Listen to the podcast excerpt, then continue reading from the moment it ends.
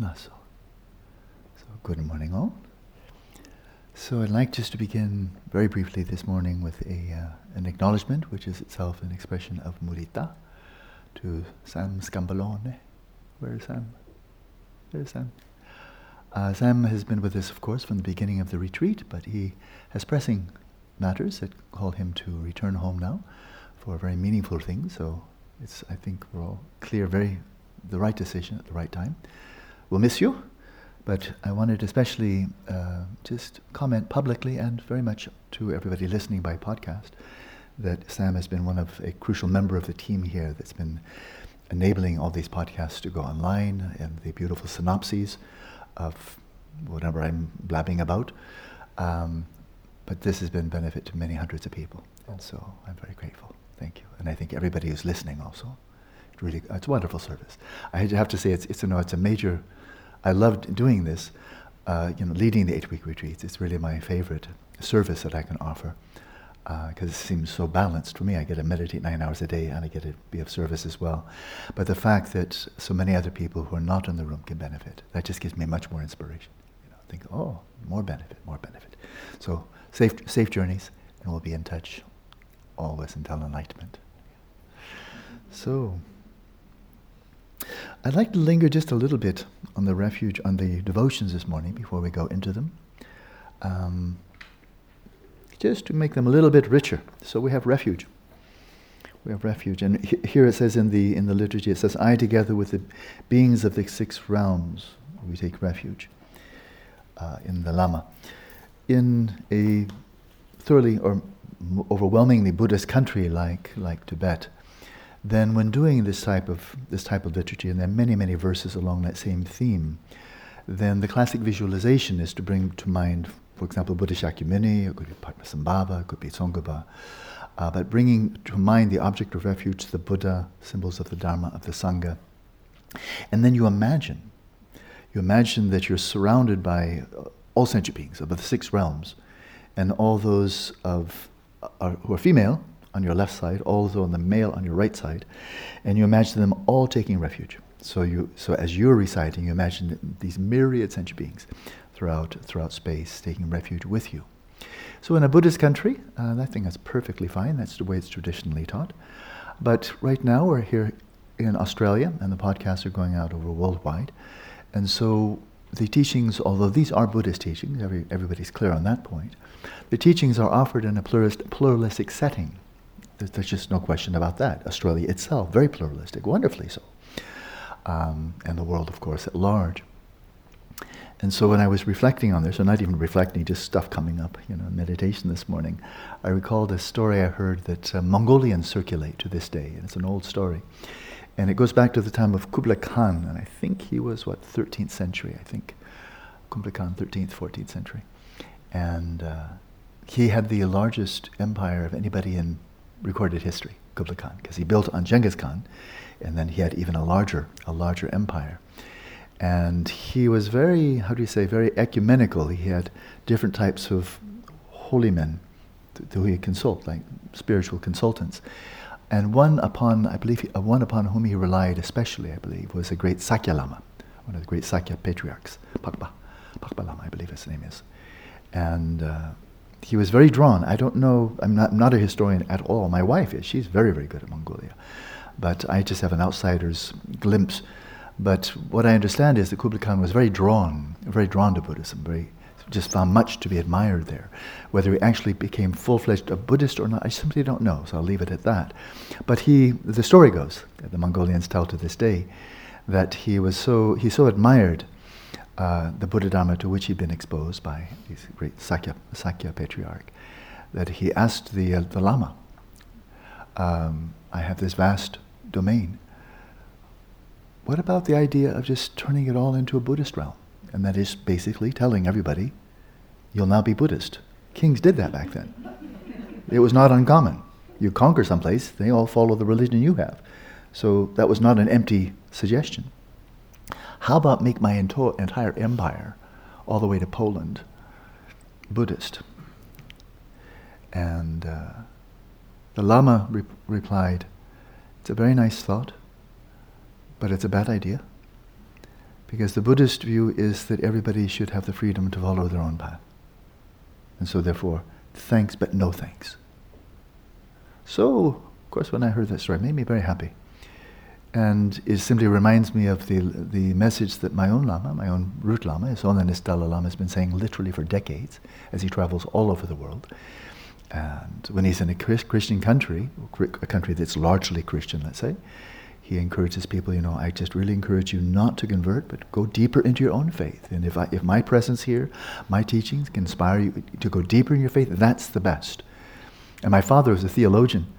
He heard uh, the Dalai Lama. I'm rambling a little bit here, but it's fun. It's, it's meaningful, meaningful rambling. My father was a very devout Christian and very knowledgeable theologian. He, years ago, decades ago, he saw the, um, His Holiness in an interview, I watched him on television, with a local religious person. It was kind of, yeah, it was an interview on television, and he listened to this whole thing, the whole conversation. And my father then wrote to me afterwards, and he said, "Oh, the Dalai Lama, he he really lives what Jesus teaches."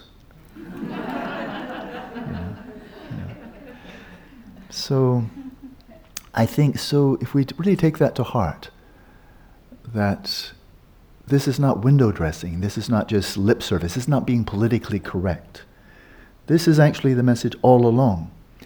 That Buddhism is not a spiritual tradition of coercion, of insistence on uniformity, of, of, homogeneity, that everybody has the same, same view, that Buddhism is the best path for everyone. It's never been taught that way, not authentically. And just generally, that's not the way it's taught. And in many, many places, such as, oh, I, I can't just, the list goes on and on, China, Japan, and so forth and so on, it's coexisted on the whole quite harmoniously uh, with the with the Shinto, with Taoism, Confucianism. In Southeast Asia, there was a major, there's a, there was a large temple there where uh, it was just recently they had a bombing there, some terrorist, uh, but it was a Hindu temple in Bangkok where the Buddhists regularly go to offer, you know, to make their to show their devotions also, and so, without rambling on too much here, what I would suggest here in the 21st century, on a very positive note, now I have nothing to criticize. Kind of, I finished yesterday at least for a while. Um, but today, as we're doing this, if you like to enrich this with visualization, then your own path is your own path. And I really didn't have any choice. I knew when I was home, and so that was it. There was no, it was really no much, not much choice in the matter. This is home, and so this is where I live, and I've been living here for more than uh, 45 years now. Uh, the Buddha Dharma is my home. Uh, but as you do the visualization, you may, if you wish, imagine yourself surrounded by sentient beings, all the female on the left, male on the right. And imagine each of them bringing to mind, as you bring to mind, that which most symbolizes, embodies, personifies the highest good, the sacred, the divine, the holy, embodiment of eudaimonia. You can phrase it any way you like. But imagine each one bringing that to mind and then taking refuge. Because Dharma, fundamentally, to use a nice neutral term, is really fundamentally about realizing eudaimonia. You know, it's in Islam, Christianity, Buddhism, and it doesn't have to be religion. You know, it's cropping up in psychology. You find it in Socrates, you find it in Plato, Aristotle, and so forth and so on. And that is not a new religion. It's not a universal religion. It is simply a common theme, and it's authentic, and it's not new agey. It's deep. And so, for each of us here, as we're doing the liturgy together, bring to mind that embodiment, whatever most inspires you, that sense of trust, that sense of confidence, the sense of commitment. Here's my path. There's the embodiment of the culmination of the path, the, the supreme, that which is truly sublime and sacred, sacred. And then take your, and then you entrust yourself to that. All of this, of course, now speaking again from the Buddhist perspective, this is all a display of your own pristine awareness. So I never really quite critique Feuerbach. I'm going to do it really quickly. You remember the guy that said, Who's your daddy? Who's your daddy? I mean, I paraphrase that one. Uh, you know, that it's all just a projection. Well, and then he became an atheist, communist, materialist. Hmm. He missed the point. And that, yes, are images of the divine, whether it's Buddha Shakyamuni, Samantabhadra, whether it's Allah, and so forth and so on as we conceive of them, of course they're coming from our minds. But the Buddhist view, not just speaking Buddhist view, these are not just concoctions of the intellect. They're not just fumes coming up from the dualistic mind, the ordinary mind, the coarse mind. Right. Samantabhadra is not something somebody has made up. I like blue. You know. It is an expression. It is an expression from within. But not your dualistic mind, not your substrate consciousness. It's an expression, a personification, a symbolic manifestation, a creative display of your own pristine awareness. But your own pristine awareness doesn't again mean it's your own little package. It is something universal, divine, transcendent, ultimate. So he missed it entirely. He got close, and then he missed, missed it entirely. And then gyrated off like a drunk, falling into the gutter. Really, sad, because then he just fell into materialism. Where does that lead you? Face down in the gutter. So I had to criticize a bit. There it was. So there's refuge. And then when it comes to bodhicitta, then we are calling as witness. We're making a pledge here. This is quite, this has a lot of gravitas. We're making a pledge here. I vow to liberate the world. That's a pretty big pledge. But once again, it's the same theme. It's not megalomania. It's not just fanciful, lovely, sh- sugary words, you know, to make us feel good. I've, I've discussed it at length, so I don't need to now. But as we do this, then we call as witness. We call as witness the Buddhas of the three times, the Bodhisattvas, all the, the sacred beings, the sublime beings throughout space. And while we're calling them as witness, then we also call all sentient beings as witness. So it's kind of a big deal. We're having a large audience there. All the enlightened ones, all sentient beings. Calling them the witness. This is my pledge. I vow to liberate the world. So these, this can be tremendously meaningful. We don't have much ritual here because I really have no, so little patience for empty ritual, and I don't like going far enough that it easily becomes empty. This is short, it's to the point, and it can be very, very rich. I think you already know that. So, that's that. And as far as the meditation, I'll, I'll, just simply say right now, but it will be a guided meditation, of course. This morning we move on to Maha Mudita, the great joy, the great joy, great empathetic joy. Maha Mudita, where once again, in line with the Maha Maitri, Maha Karuna, it arises as it arises as an aspiration. It begins with a question, flowers as an aspiration, and comes to fruition as an intention. Yeah. So please find a comfortable position for the devotions, and then we will shift to the meditation thereafter, as usual.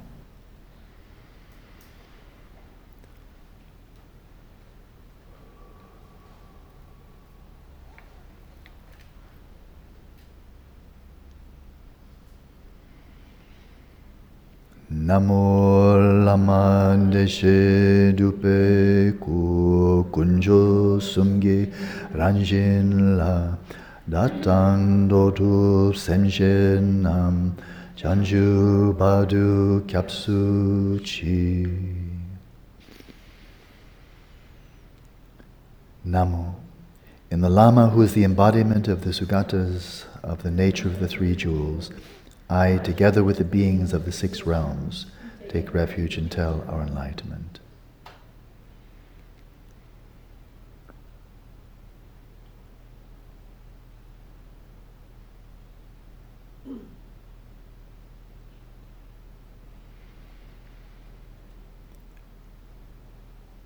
Semgen kundun lama sangye dupneni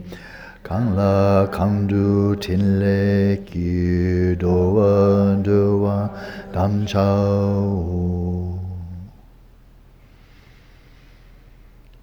For the sake of all beings, I generate the spirit of awakening and cultivate the realization of the Lama as Buddha.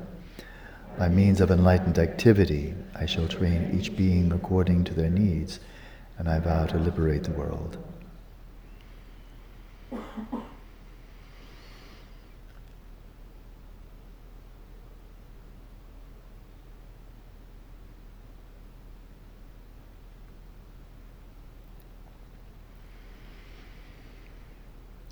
Ongorge yukin upcham sambemagesa dombola Yamsen choki ngudubnye pema june shesuta Kodu kando mambu ko ki jesu daptu ki jinge lapshi sheksu su Guru Pema Siddhi Hum. Hum. In the northwest frontier of Udayana, in the heart of a lotus, sits the one renowned as Padmasambhava, who achieved the wondrous supreme siddhi and is surrounded by a host of many dakinis. Following in your footsteps, I devote myself to practice. Please come forth and bestow your blessings. Guru Pema Siddhi Hum.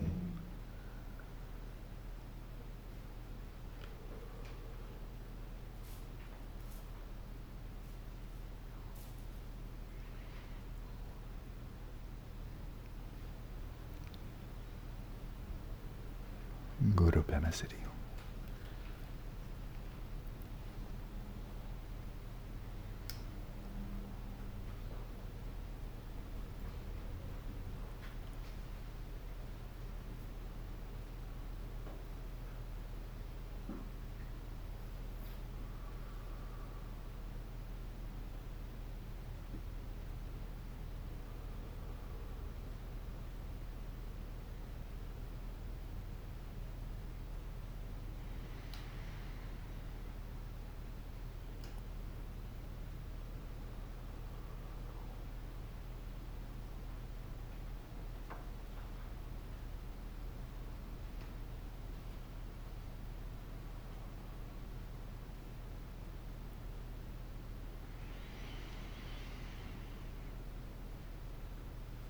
Sustaining this flow of awareness, if you'd like to switch your position or posture, please do so now.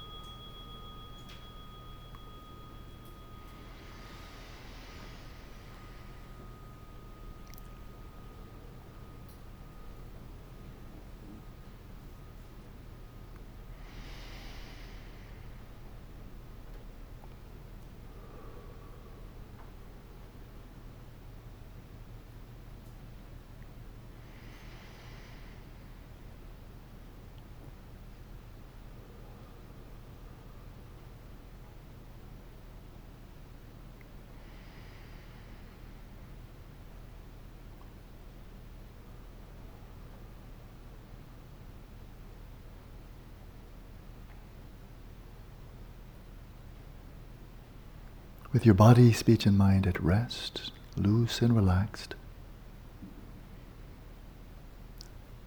and yet vigilant and wide awake.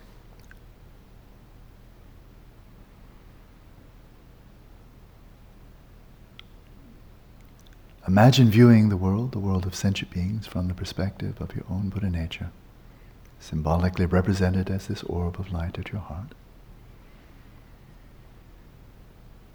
Within this translucent body of light, insubstantial, devoid of inherent nature.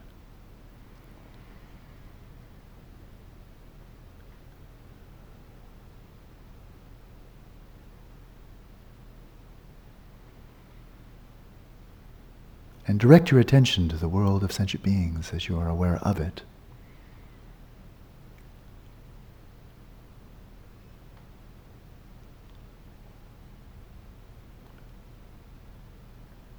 Take it in, attend to it closely, let it become real for you. This world of sentient beings.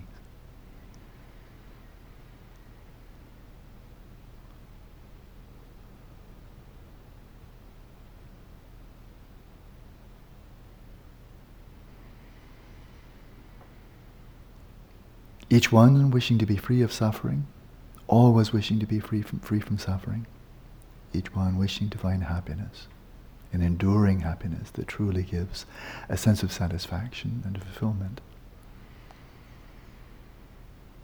Each one like ourselves, everyone without exception.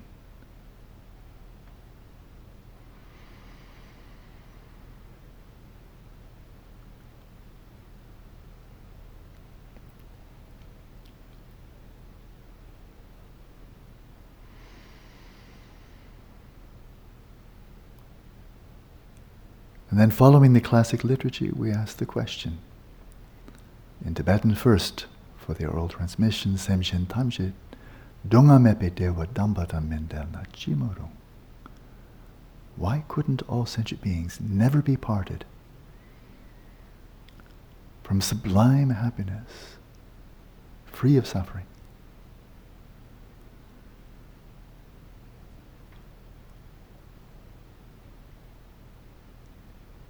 Called Dewa Damba in Tibetan. Sublime happiness, sacred happiness, genuine happiness. Why couldn't each one never be parted from this? A sense of well being, free, utterly free of all suffering.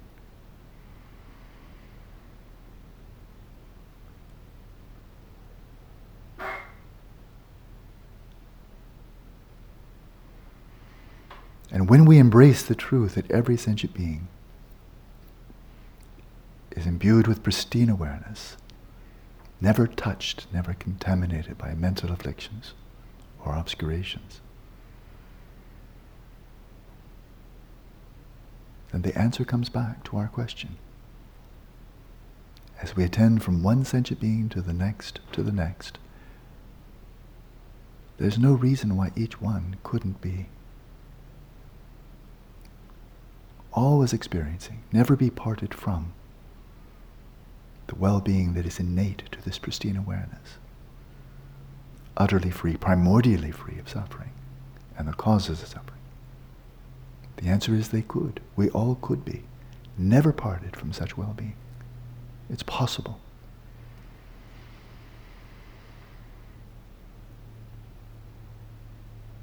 Because this is truth and that which, which veils this pristine awareness is delusion which is rooted in non reality. The truth may indeed prevail.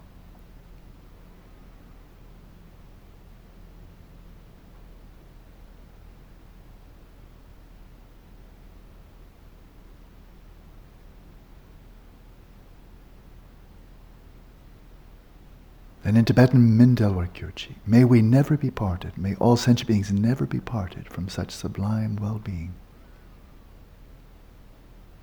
devoid of misery.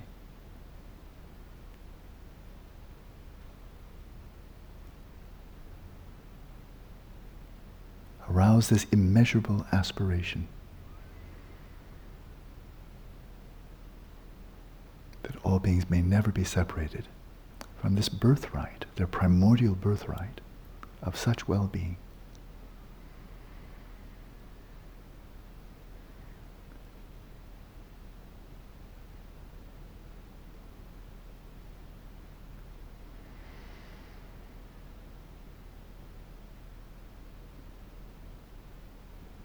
Although each one already has this Buddha nature or this pristine awareness, Sentient beings are not fully realizing it. They're not experiencing it. So the aspiration is may you never be parted from the experience, the manifestation of such well-being that is a quality of your own pristine awareness.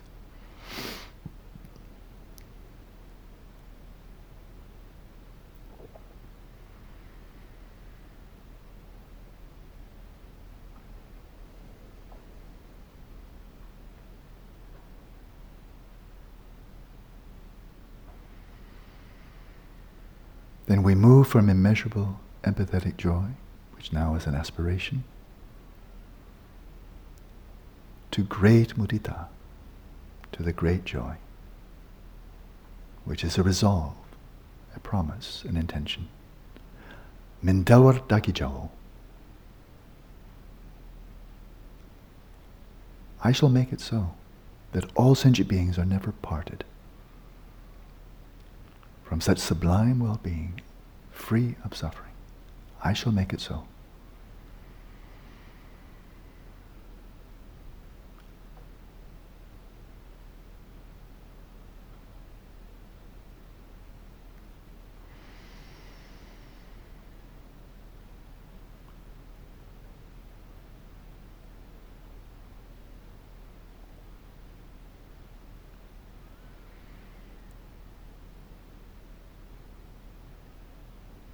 Insofar as you arouse this resolve with credibility,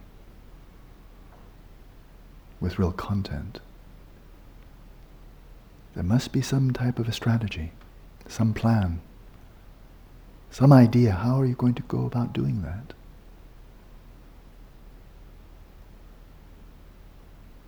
So now each of us participating in this meditation, whether here in this room or anywhere around the world, I invite you now What's your plan? What is the path that you will follow?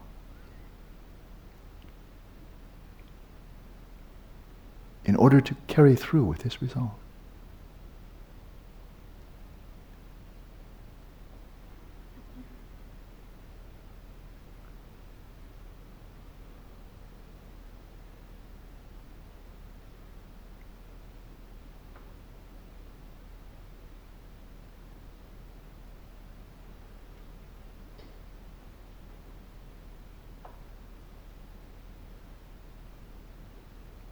whatever the path, whatever the strategy, whatever your plan, it seems quite clear that plan must culminate for you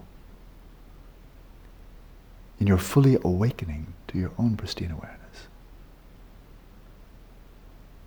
to that dimension of bliss, of well-being within yourself. For how could you possibly lead others to that if you've not realized it yourself?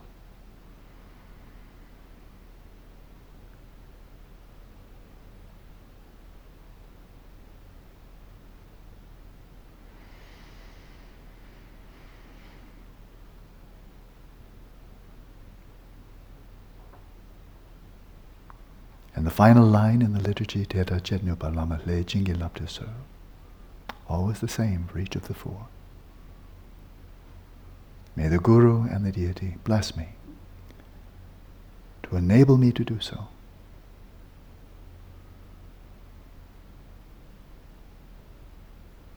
And so with this culmination of the practice, let's continue as we've done before. With each in-breath, imagine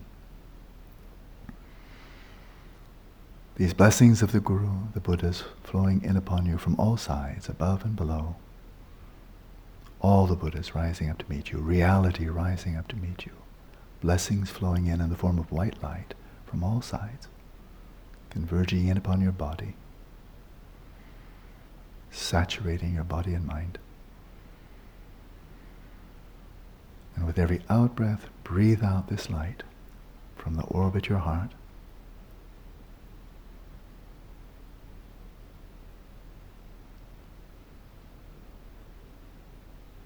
And imagine all sentient beings finding the path, their own path.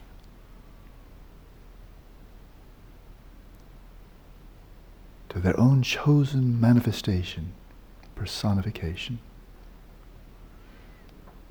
of the sacred ideal, the divine.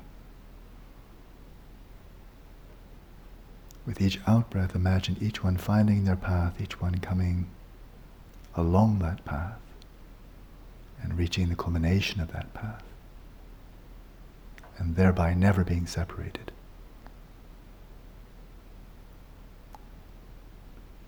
From this authentic bliss, rooted in reality. Breathe in, breathe out.